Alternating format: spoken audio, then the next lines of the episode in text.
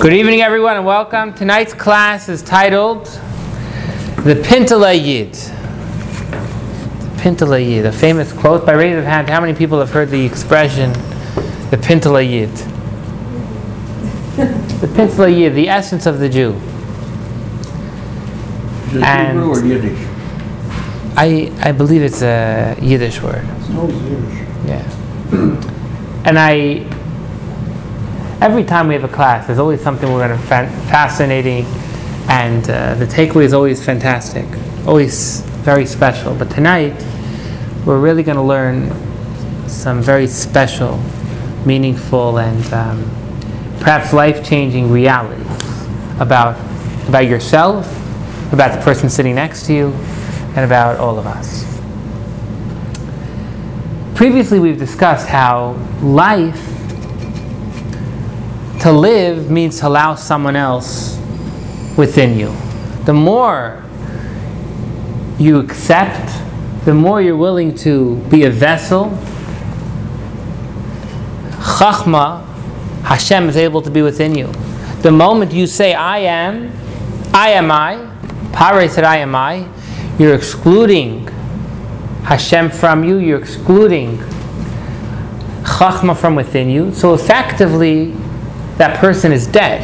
They may be living, they may be, they may be medically alive, but in the true sense of life, to be able to fulfill, fulfill your mission and connect with Hashem, someone that feels they are who they are they're, and they're complete, they're not allowing Hashem within them is, in a sense, spiritually dead.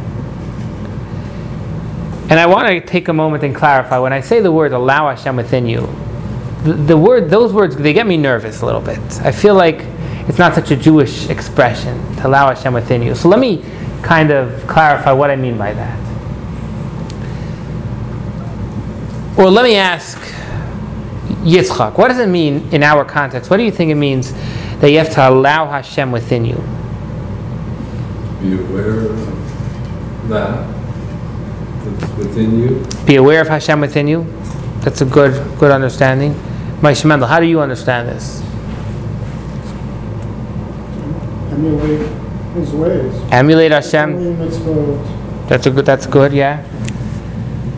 Howard, what does it mean to allow Hashem within you? I was going to say a similar, since, since we can't uh, understand Hashem and His essence and how to do that, the best we can do is follow what He told us to do. Follow what He told us to do, and I want to. I want to share that perhaps the words shouldn't be "allow Hashem within you," because that's not even what we discussed previously. Truth, the true, the true words we've discussed previously are to not think you are everything. The moment you recognize you're not everything, Hashem is within you. You're not allowing Hashem within you. I like what we heard before. You're just you're recognizing that you're not everything. So then Hashem, which is within you, which is within us, is expressed. Yes, David. The process, it seems to me, from what I have read and what uh, Tanya, if I understand it correctly, is intimating, is that you purge your ego. That that is the most important thing. If you are dominated by ego, you have no room for anything else. And when you manage to move your ego out of the way and become receptive, you then can share your being with uh, Hashem. Exactly, exactly. The moment you remove your ego, so Hashem, which is within you, is revealed. You're alive. The moment your ego takes over, so you've concealed Hashem within you.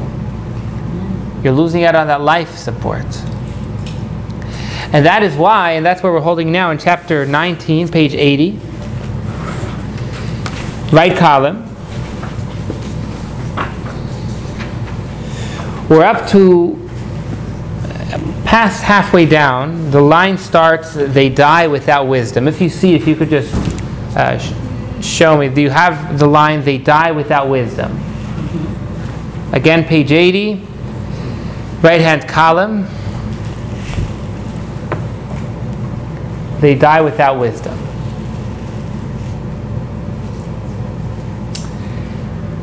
Previously, we were talking about klipa. Klipa, we're saying someone that klipa is not the idea of klipa, the idea of, of negativity is to take. And so are the wicked and transgressors of Israel, Poishe Yisrael, before they face the test to sanctify God's name, before a Jewish person is put against the sword and said, God forbid, they're threatened, they say, either bow down to this idol or die. Hashem has given us the ability to give up our life. At that moment, every Jew has the ability. But prior, before that test has come, there are Jewish people which are separated from Hashem. Now, how could that be? If every Jew has a ten sefirot, then the first sefirah is Chachma, and within Chachma is the essence of Hashem. So, how can a Jew sin against Hashem? If, if Hashem is watching you every moment, the essence of Hashem is within you, how could a Jew go ahead and sin? For the faculty of Chachma, which is in the divine soul, with the spark of godliness from the light of Ein Sof, blessed is he that is clothed in it, as it were, in exile in their body. A person has the ability to put God in exile. These are very strong words. Unfortunately, though they're true words, Hashem says that when Mashiach comes, Hashem is going to return from exile. When did Hashem go to exile? So, firstly, when the, a Jew is in exile, Hashem comes with him. But second of all, if a Jew does something inappropriate, Hashem is with him. Wherever a Jew goes, Hashem is with him. But he denies his godly soul. He's denying his godly soul to reveal itself, but his godly soul is still there. But yes, all I said was he denies. it. Yeah. When someone does a sin, Hashem is there with him. Hashem, and like we're going to learn later on, literally, it's like taking a king and taking his head and sticking it into a toilet bowl. That's the expression we're going to learn soon. Hashem is there wherever you go. You're not running away from Hashem. Hashem is within you. The essence of Hashem is within you, within Chachma. But unfortunately, a person has the ability to exile God, so to say, within the animal soul. The animal soul coming from the klipa takes over. And where is the animal soul? In the left part of the heart. And if someone is sinning, so then the animal soul is reigning and holding sway over their body. We're now on the top of page 82, and this is in accordance with the esoteric doctrine of the exile of the Shekhinah as mentioned earlier. earlier. That the according to Kabbalah, what does it mean that Hashem is in Galus? Hashem is in exile. This is when, unfortunately, a Jew doesn't follow through on Torah and mitzvos. At that moment, Hashem is in exile. He's covering up on Hashem. So we all have this, we all have Chachma, we all have the essence of Hashem within us. A Jew is a Jew is a Jew, but there is unfortunately the ability to cover over it. There is the ability to conceal it. And for this reason, that is why this love of the divine soul, whose desire and wish is to unite with God, the fountainhead of life, Chayei HaChayim, blessed is He, is called Ahava Mesuteret, hidden love. That is why this love, this natural love that every Jew has, like a child to his son, this natural love that a, a Jew has to connect with his source, with Hashem, is called a hidden love. Why? For it is hidden and veiled in the case of transgressors of Israel. Some of that is sins. In him, it's within him. Even within him, there's this love, but it's revealed, it's concealed in the sackcloth of the klipa in the ashes of the klipa. Nonetheless, even though the klipa may be ashes, but it's still covering over that love.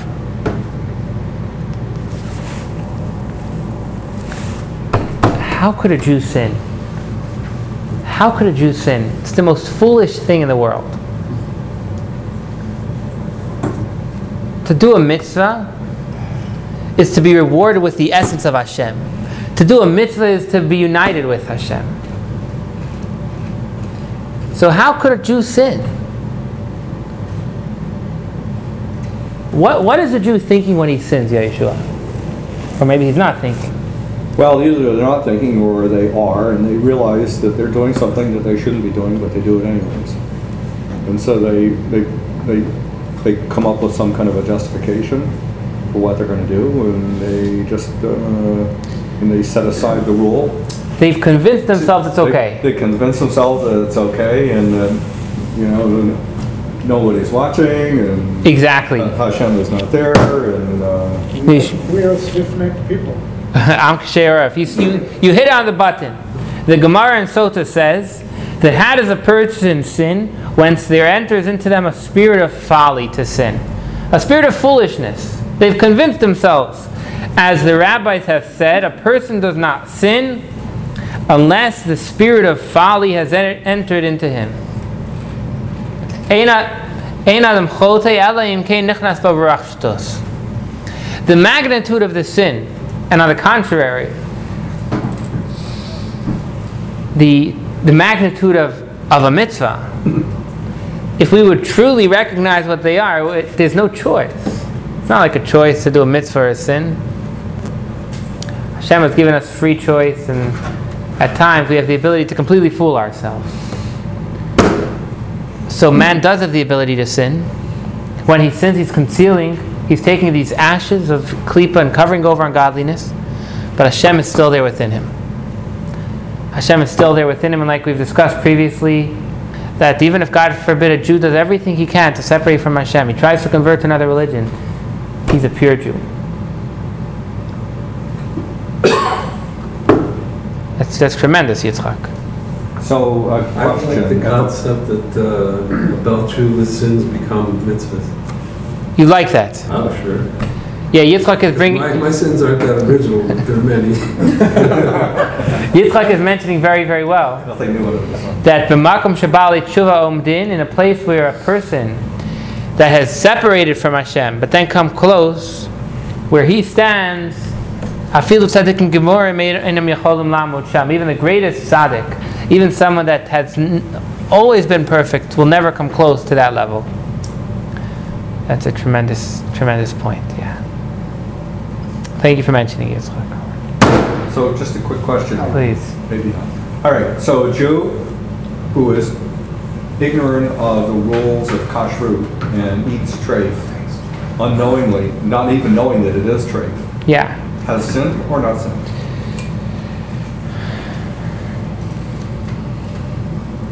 First, you just reminded me of a story, a tragic story, but let me share it. At the, the for the f- first four generations of Chabad, there was no Chabad yeshiva. There was never a need at the time. No one felt that there was a need for a Chabad yeshiva. And around the time of the fifth Rebbe,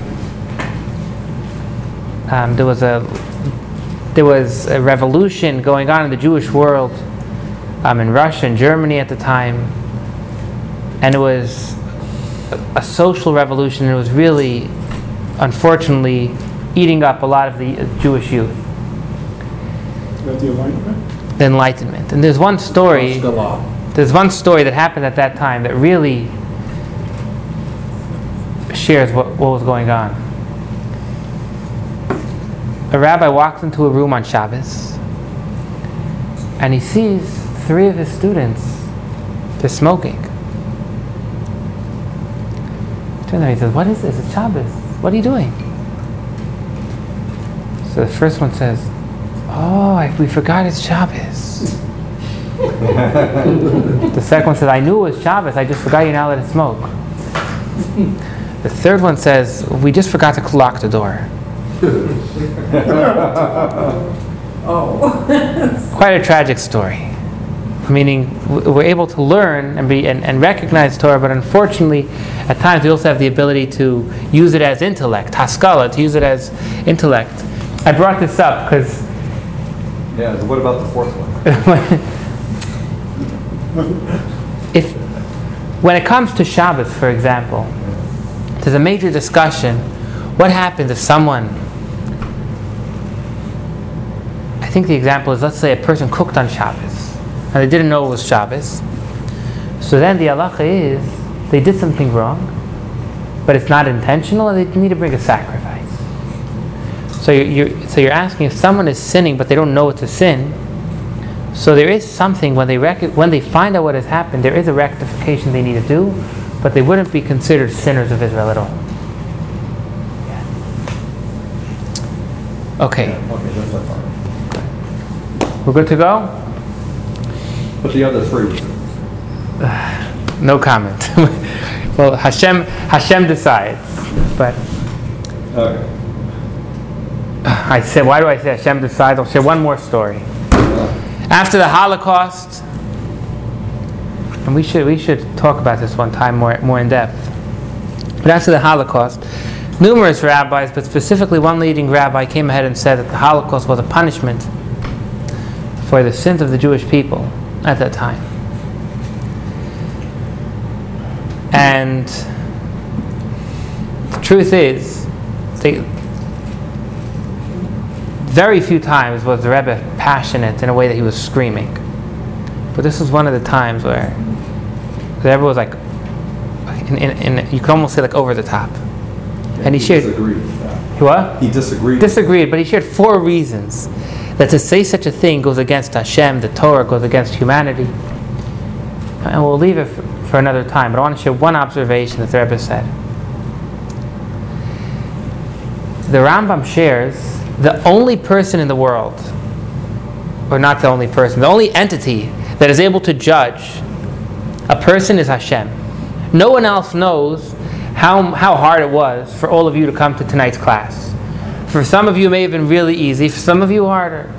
For some of you, it could have been that each one of us recognizes the challenges we go through throughout life. And the only person who can say this is a sin truly is Hashem.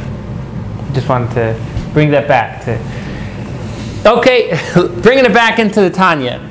So we recognize that people can sin. And when they sin, they're covering over on Hashem. They're tragically. But now we're going to discuss how the essence of Hashem is hidden within them. But why is it that the essence of Hashem is never going to be truly lost? Why is the essence of Hashem never truly lost? Why is it that in a moment we're able to, to awaken the essence of Hashem? Why is it that there's no way for a Jew to separate himself from Hashem? Why can he? Why can't he? What, what happens when you're in one army and you trade to the other? What's that called? You? When you're in the American army and then you join the Russian army? Or, or uh, treason. Treason? Treason. Wh- Why can't a Jew, God forbid, go from being a Jew to something else? Because you're always a Jew. Why? You were born that way. I know. Okay, you were born that way, so why can't you change it? And if we're saying that the klipa surrounds you and it takes you over, so someone that has sunken into klipa, he's done. Why? Why is he not done? Yeah. God chose you to be a Jew, and just because you want to change it doesn't mean you can you be changing uh, something God decided. Why? I just we, we mentioned earlier that you're able to take Hashem and, and you're able to take the king and put his put his head into dung. You're able to do terrible things. So why, why can't you just break all connection to Hashem? Well, because He made the connection. If He wants it broken, He'll break it. Okay, Uh, fair point. But but I want to share even more. Klipa lives where? What's the capital of Klipa in your heart? The left ventricle of your heart. What is the capital of godliness? In your brain. Hashem is within Chachma, intellect. Intellect is in your brain. Klipa is within your emotions, which are in your heart. So, Klipa has no power over Chachma. The, the, the essence of Hashem is in a place in your, in your being which is never able to be affected by Klippa. All that could happen is Klippa could cover it over, it could try, but it can't change. It can't change your essence. It's not that there's two people fighting and they're equal. It's not equal. And that is why, in a moment, a person could be the greatest sinner ever. But when he's going to be put to, put to task with the question, Are you a Jew or not? He's going to say, I'm a proud Jew. Because at that moment, his wisdom, his chachma, was revealed. Let's put it in other words. When a person is sinning, their emotions are taking them over. They're completely lost with their emotions. The moment someone comes and makes them think, I mean, not of course they could think, but the moment someone comes and puts him to task and makes and makes him really get to down who he is, in a moment the evil, the, the klipa is gone from within him. We're going to actually learn the moment you, the moment a person reveals the essence of Hashem, the klipa disappears as if it was never there. For example, someone who was sinning, and one moment later they were threatened with their life.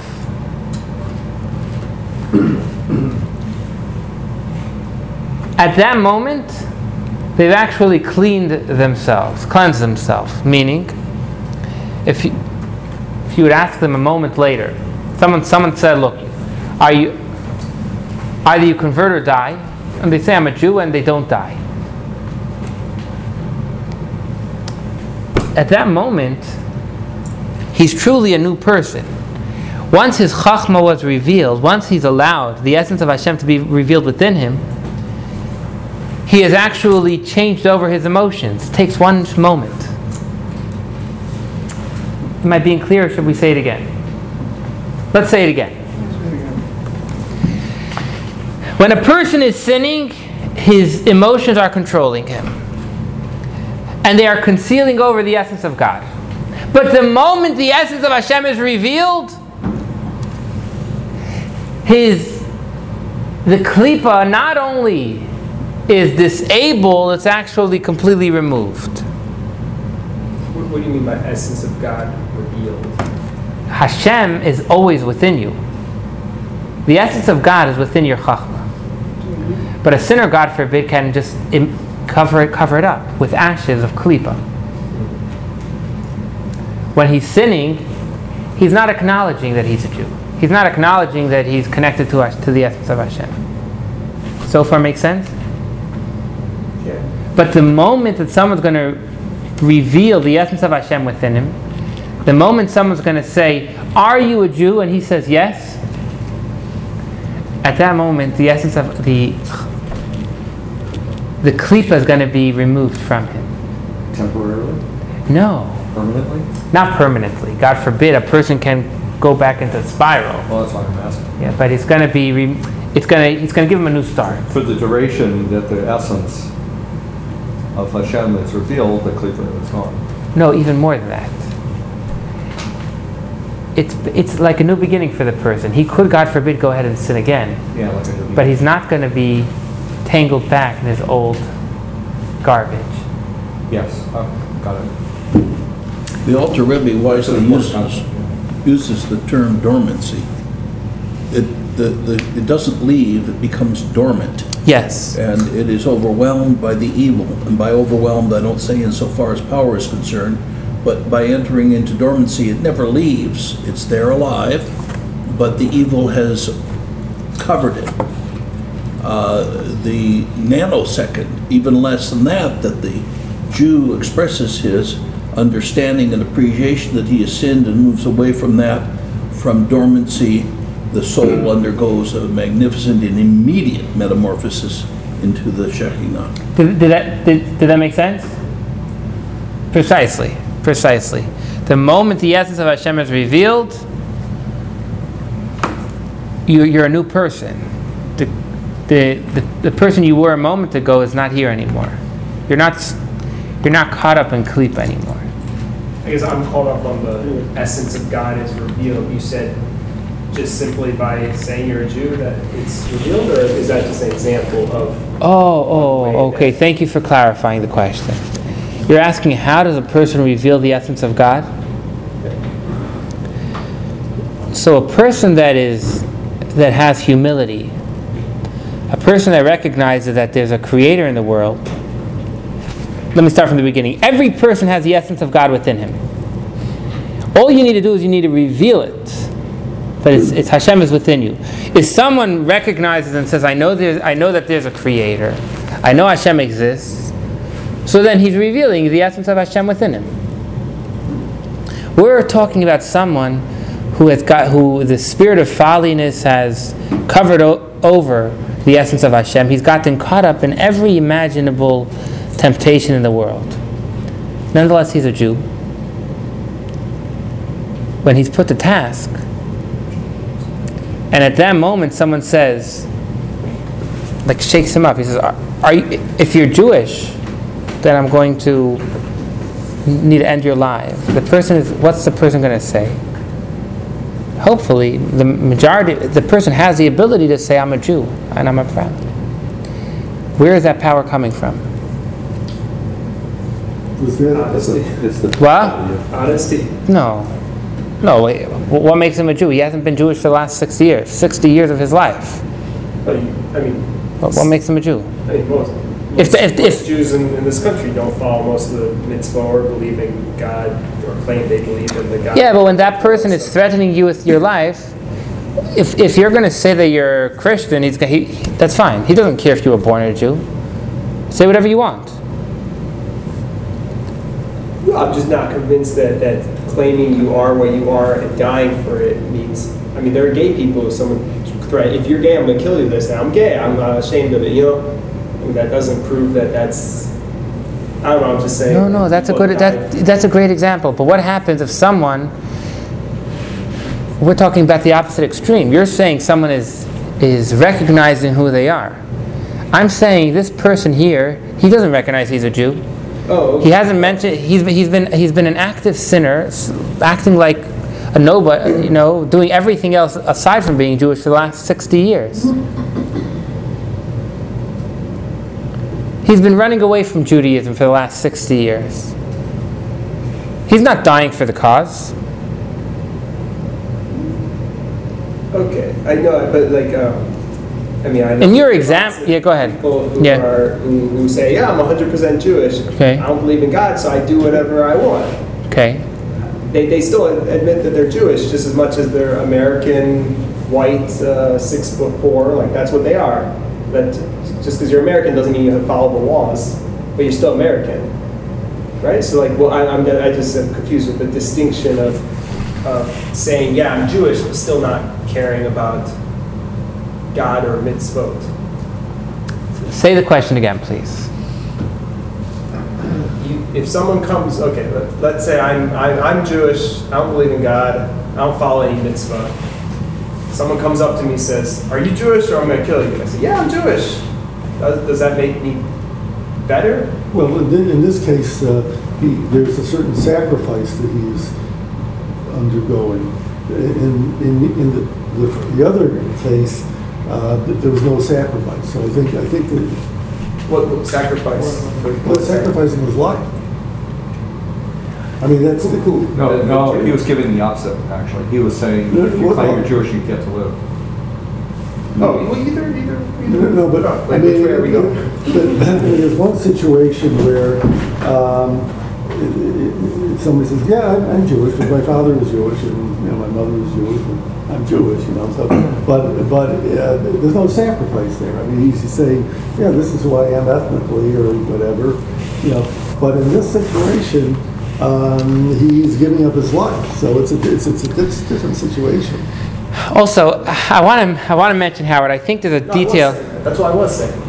Even if I don't follow any mitzvah, I don't believe in God. Yeah. Someone comes up to me and says I'm Jewish. If I say, yeah, and then they say I'm going to kill you, I say, yeah, I'm still Jewish. How is, is, is that better? Because I. There's one detail I think I think we're missing in the equation. And that one detail is that the person says, "All I want you to do to live is bow down to this idol. You don't need to believe in it. Oh, Sorry, that's a very important catch over here. In other words, yes, maybe a person is going to die for honesty. But here, the, the story we're discussing is where a person is threatened with his life. Either bow down to this idol, and you don't need to mean anything. You know the story of Hannah and her seven sons? Hannah and her seven sons. The king asked the first one, bow down to the idol. He killed six of her children in front of her. Finally, came to the youngest child, the king. I don't know how you could have compassion after killing six children, but he, he wants to have compassion on this mother. So he tells the child, Look, I don't want to kill you. The child says, I'm not going to bow down to this idol. So the king says, Just do me a favor. I'll throw my ring on the floor. This is in the Talmud. I'll throw my ring on the floor. Just pick it up. And at least my advisors will think you, you were bowing down to the idol. There was an idol on the floor. I'll throw my ring. God says, no, no, no. I'm not even gonna. I'm not even gonna. I'm not even gonna do anything that's gonna make people think that I'm bowing down to an idol. Our discussion here is not if. It, it's much more. It's where someone is being threatened, but they're saying, all I want from you is to just bow down to this idol. You don't. Tomorrow, I don't care what you do. You don't have to mean it.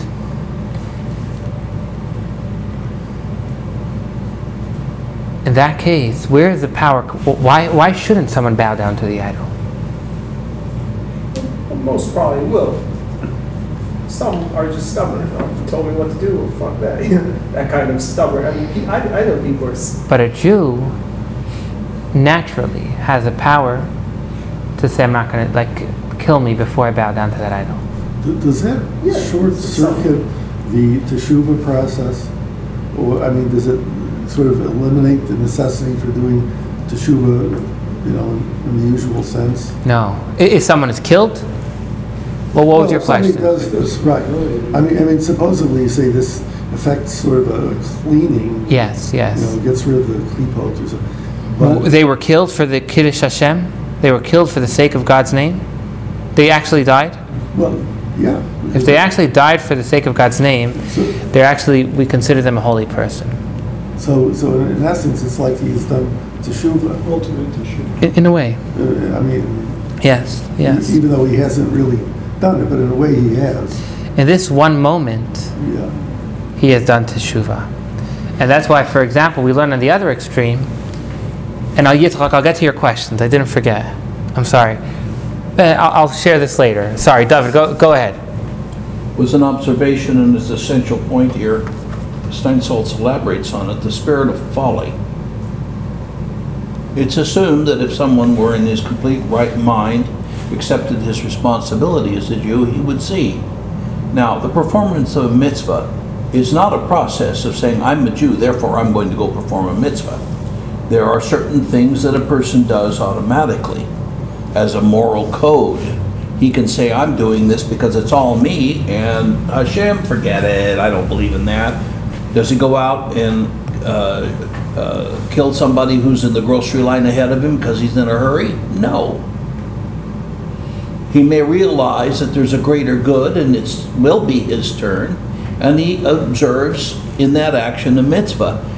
He does not have to say specifically it's Hashem, because Hashem's in there regardless. Hashem just doesn't say, ah, he did it. Mm, I snuck one over on him. He does that. It didn't happen spontaneously. Well, he does it because it's the law. You go back. To wait in the grocery line for somebody, he could be obnoxious. That's I don't know why they cluster in grocery stores, but they seem to. Um, It's a social norm. We could say It's that this uncomfortable happens spontaneously, there's no influence, there's no societal uh, uh, impact. But nonetheless, the spirit of the Shekhinah is in the person. To the degree that he is influenced, he may not even realize it. Maybe he's not a Talmid Chacham. Maybe this just happened in the context of people who were influenced. But the performance of virtuous acts, let's not even say uh, mitzvah. The performance of virtuous acts does not happen solely by itself. No place in the creation of Adam was implanted in the performance of virtuous acts except by the inclusion of the godly soul. Hence, how much more important that we perform that as an example to the Gentiles who do not have a godly soul. Is that arrogant and presumptuous? I don't think so. I'm doing God's work. You know, David, I, I want to go on a different. I, I hear your point, but especially here, I want to move aside from that momentarily, with your permission. What But- do you mean, my permission? It's your class. I, I want to come back here. I'm surprised you listen to me as much as you do. I want to come back, and then you will take your point. To put this in other words, what are we sharing here? We're not talking about what we're saying. If you would take a Jewish person that has no affiliation to Judaism, he has no connection to Judaism, and then you would take someone from another religion, again, who has no connection to his religion, he was born into his religion, and you would threaten each and every one of them with their life and say, all you need to do to live is bow down to this idol. So the other person, there's no, there's no reason he's not going to bow down to that idol. The Jew, the moment you ask him to separate from God, he's going to be stirred. The es- his essence is going to be stirred, and he's going to say, I can't do that. That's kind Nine, or he's going 99 times out of 100, 100 out of 100? Are you, are you, I, No, yes, there are Jewish people that may not bow down. But And there may be some that do. I mean, I'm thinking back. I meant, I meant to say, I meant to say thinking there, Back to the days of the Inquisition. I meant to say there will be Jews that will that will bow down. Yes. Conversos and Yes. all that stuff. Yes. Yes. And yet there were Because there's some- generations that had a Madonna in their hallway. Right. And they came in and they kissed the foot of the Madonna. Right. And in the Madonna was a mezuzah. That's been documented. They showed up in Santa Fe, they showed up in all kinds of places. They still kept that. The Inquisition came around to make sure that nobody was observing Yom Kippur. So in some circles, and it survived among some of the Sephardim, they played cards on Yom Kippur. Because their dodge was, the Inquisition would come around and see them playing cards, and while they were playing cards, they were saying prayers hmm. penitence. So, it, it's not merely a matter of saying, bow down. It's all of these other little tricks and things that are constantly nipping at us and asking us to deviate.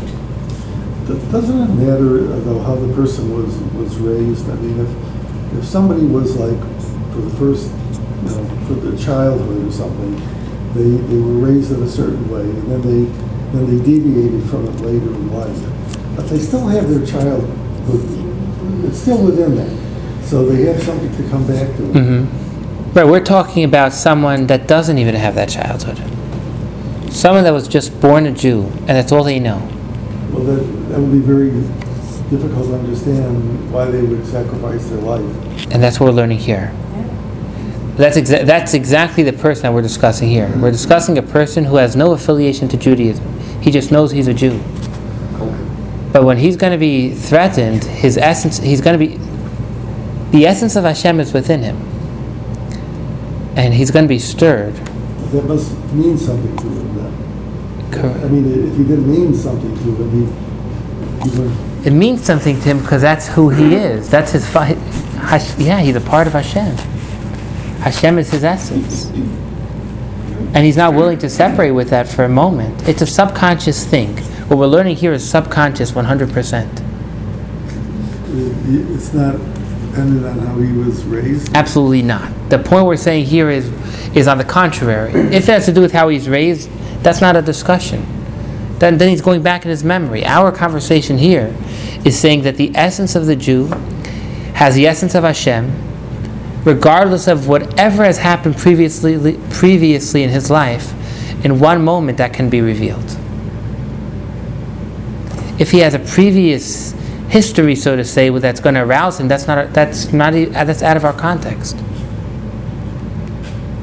I appreciate you bringing that up. We're, we're- th- that's yes, we're trying to say much much deeper. One example that comes to mind, and you mentioned before, Daniel Pearl. Right, right, Daniel Pearl. He Yeah, an observer. Yitzchak, I'm sorry, I held you off. Please, please go ahead. Uh, um, When I found out uh, I- some cousins were murdered by Nazis as a child, and everybody in the family knew it, we thought that they weren't even asked, them- the the Germans knew that they were Jews.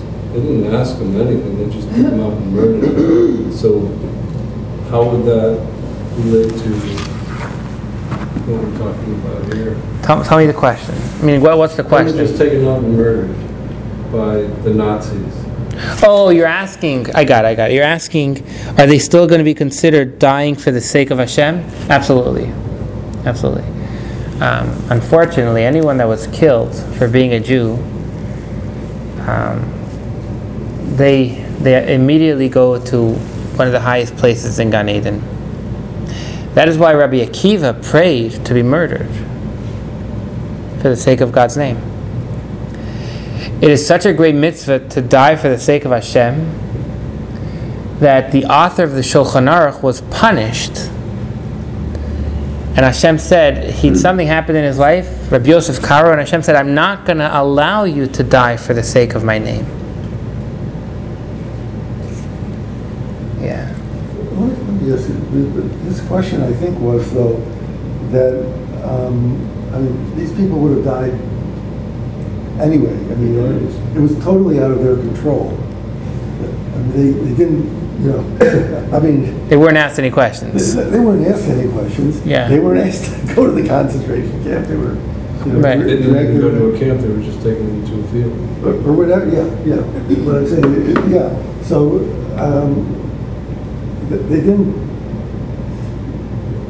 it was, it was sort of, um, you know, they, they just happened to be in the wrong place at the wrong time, in a way, They're called a kadosh. yeah, They're called a holy person. yeah. They didn't That- deny it though. They didn't, there are people who um, embrace Catholicism to avoid that. What did you say? There are people who embrace Catholicism to avoid that uh, association with being Jewish. You know, That, that didn't seem to matter to the Nazis, though. It was based on genetics and not on conversion. It used to be said in the 19th century that conversion to Catholicism, uh, a baptism, baptismal certificate was the passport to Western civilization. And uh, that wasn't true at the time, but it especially wasn't true with the Nazis. It was dependent upon what your background was and what your genetics were, But or what they called They genetics. pretended to be cr- cr- Christians. Some people Yeah, you pretended could- to be Christians. They didn't. They were hiding. Hiding, yeah. I think what's confusing about this discussion is we're evaluating a person's Jewishness not based on the person themselves, but on the actions of other people. And, uh, and that's, Good point. and I, and I think what Rabbi Schneur basically said was, you can be any kind of a Jew, any, anywhere in the spectrum. And, and, and if somebody kills you because they think you're Jewish, your death is considered holy. Correct. Yes, well said. What if, It has, what if someone confuses you for like a Muslim and kills you? Like they thought they just are really ignorant, which they would be if they're trying to kill, and they, they just. I don't know. it still counts. I, I, I, I don't know. Alright, enough what ifs. Okay. Let's just swear to be a Muslim. You get to go to, you get to go to two heavens.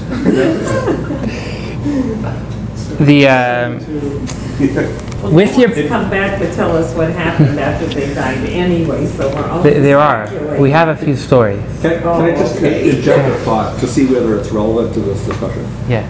Um, I've heard the metaphor a ladder being used. And, uh, and so throughout this whole discussion, I was thinking of the ladder metaphor. And what, and what the ladder metaphor meant to me was that if you're Jewish, you're placed on the ladder and you don't get off. You're on it. You can go up, you can go down. And, uh, and all you need to do to have uh, the Pintel Yid revealed is you just have to go up. It doesn't matter where you're at on the ladder. You can be on the bottom rung, you can be on the top rung, or somewhere in between. If you're heading up, you know, the, the klipa is removed and the godly soul is, uh, is, is within. If you're going down, It's, it's, it's the other way, but there's, there's no getting off. Yeah. You guys heard that metaphor?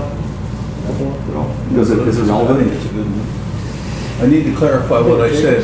Ju- Just one second, one second. Before, before I answer that question, I think Yitzchak has an answer. Are klipos finite? Okay, one second. Let me, let me get back to this question. That's a deep question. Is that another hour? Regarding the ladder metaphor, it's a fantastic metaphor, but I want to tell you the precise metaphor that Kabbalah uses, and that is the metaphor of a string. Basically, the string is as long as you want it. You can pull it as low as you want, but um, all it takes is a little shake up, and you'll be able to connect right with the essence of Hashem. So it's a very similar. It's very similar. Okay. Yeah. Yes, Yitzchak. And um, let, I'd like to take one or two more questions, and then kind of. Strings are um, Jewish, You and made are something point. Can you comment on that? Yeah, no, Yitzchak. What was the question? What about Jacob's? There you go. Are klipa finite? Yes. Absolutely. We learn when Mashiach comes, Yivula Amavet Lanetzach, death. And death is a metaphor for all klipa is going to be is going to be removed. So So if you klipa. were to your klipa versus your, your eternal spark, Yeah, you're, you'll you'll only do good. well, I mean, if, if it's eternal and the klipa is finite, um, you could always see the klipa in that, in that realm of being, There's an important point here that you and I have discussed extensively. Don't assume that when the Moshiach comes, the Klippa is going to leave, so what you do now doesn't make any difference. It's very dangerous, because it's not up to you to make that decision. You have to follow the laws of the mitzvot that you're going to accomplish anything, and the Moshiach won't come if you don't. Right. Yitzchak, um, um, David is pointing out that although klipa is going to be removed when Mashiach comes, you can't rely on it. You can't say I'll do whatever I want now, because Mashiach's going to clean me. Yeah. Yeah. Yeah. the insurance policy. right. Let, us see this inside, and then if we have more questions, we'll take it. Uh, we're going to go now all the way from however on page 82, left hand column. We're going to go all the way to the end of the page. Bear with me. Bear with me.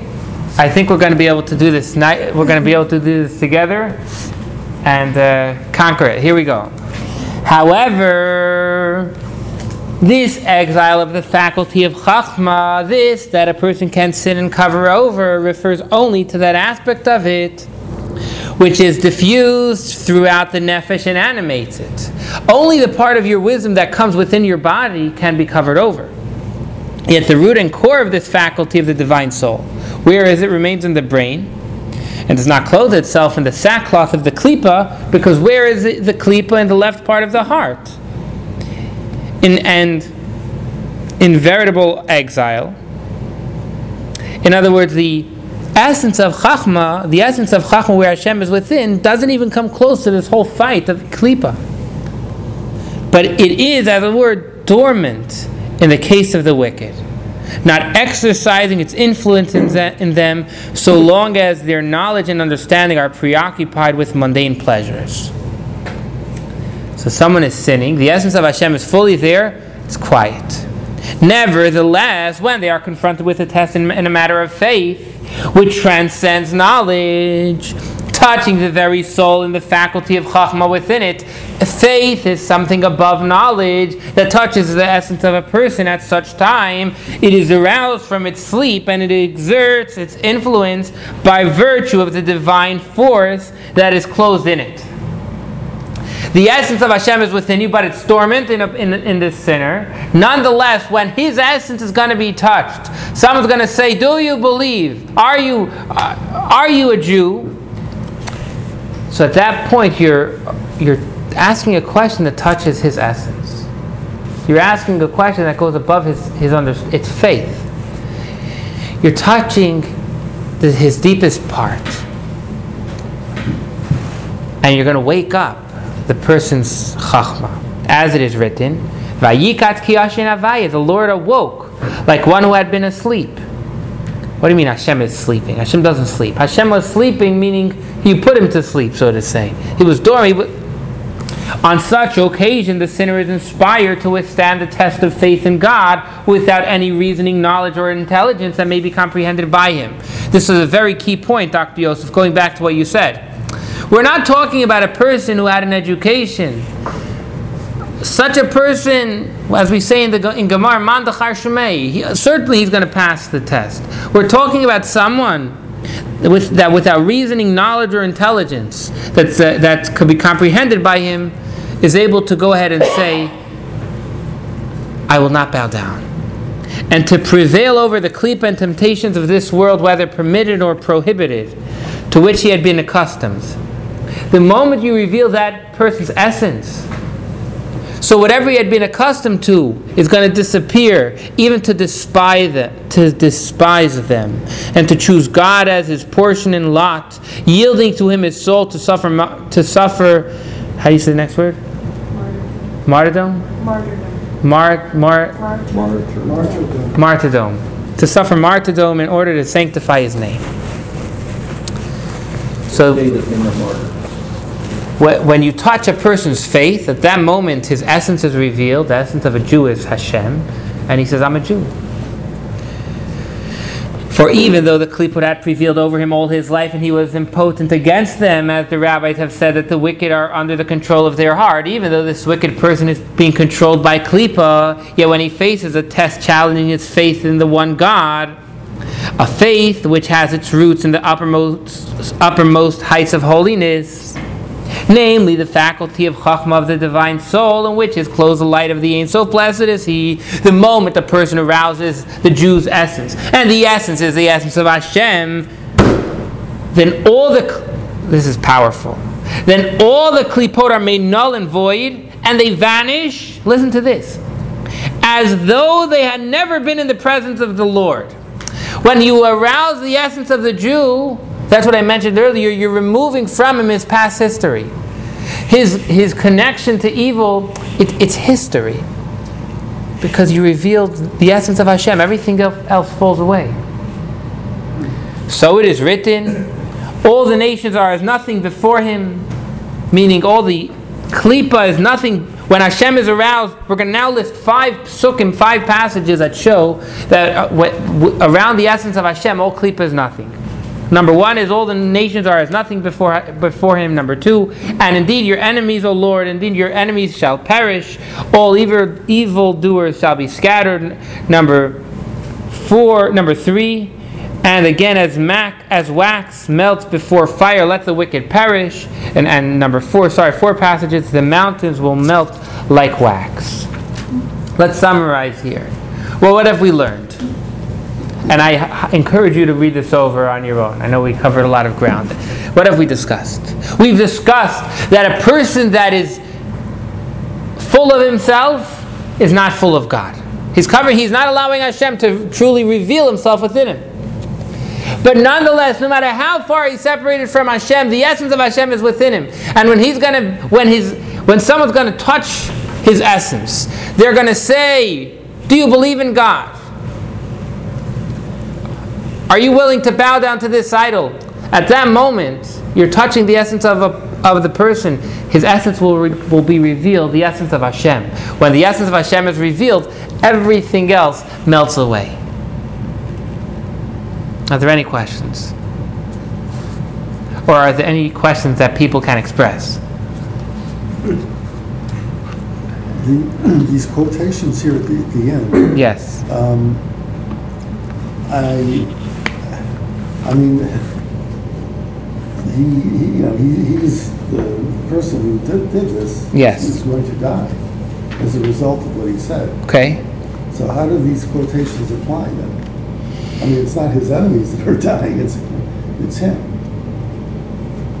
I mean, unless they're, unless this is metaphorical and they're not, and they're talking about, um, the, the, the the klipo, I mean, the, the uh, So we're- we're talking about Klippa here. th- Those are, Yes. that's what's gonna die, the the right?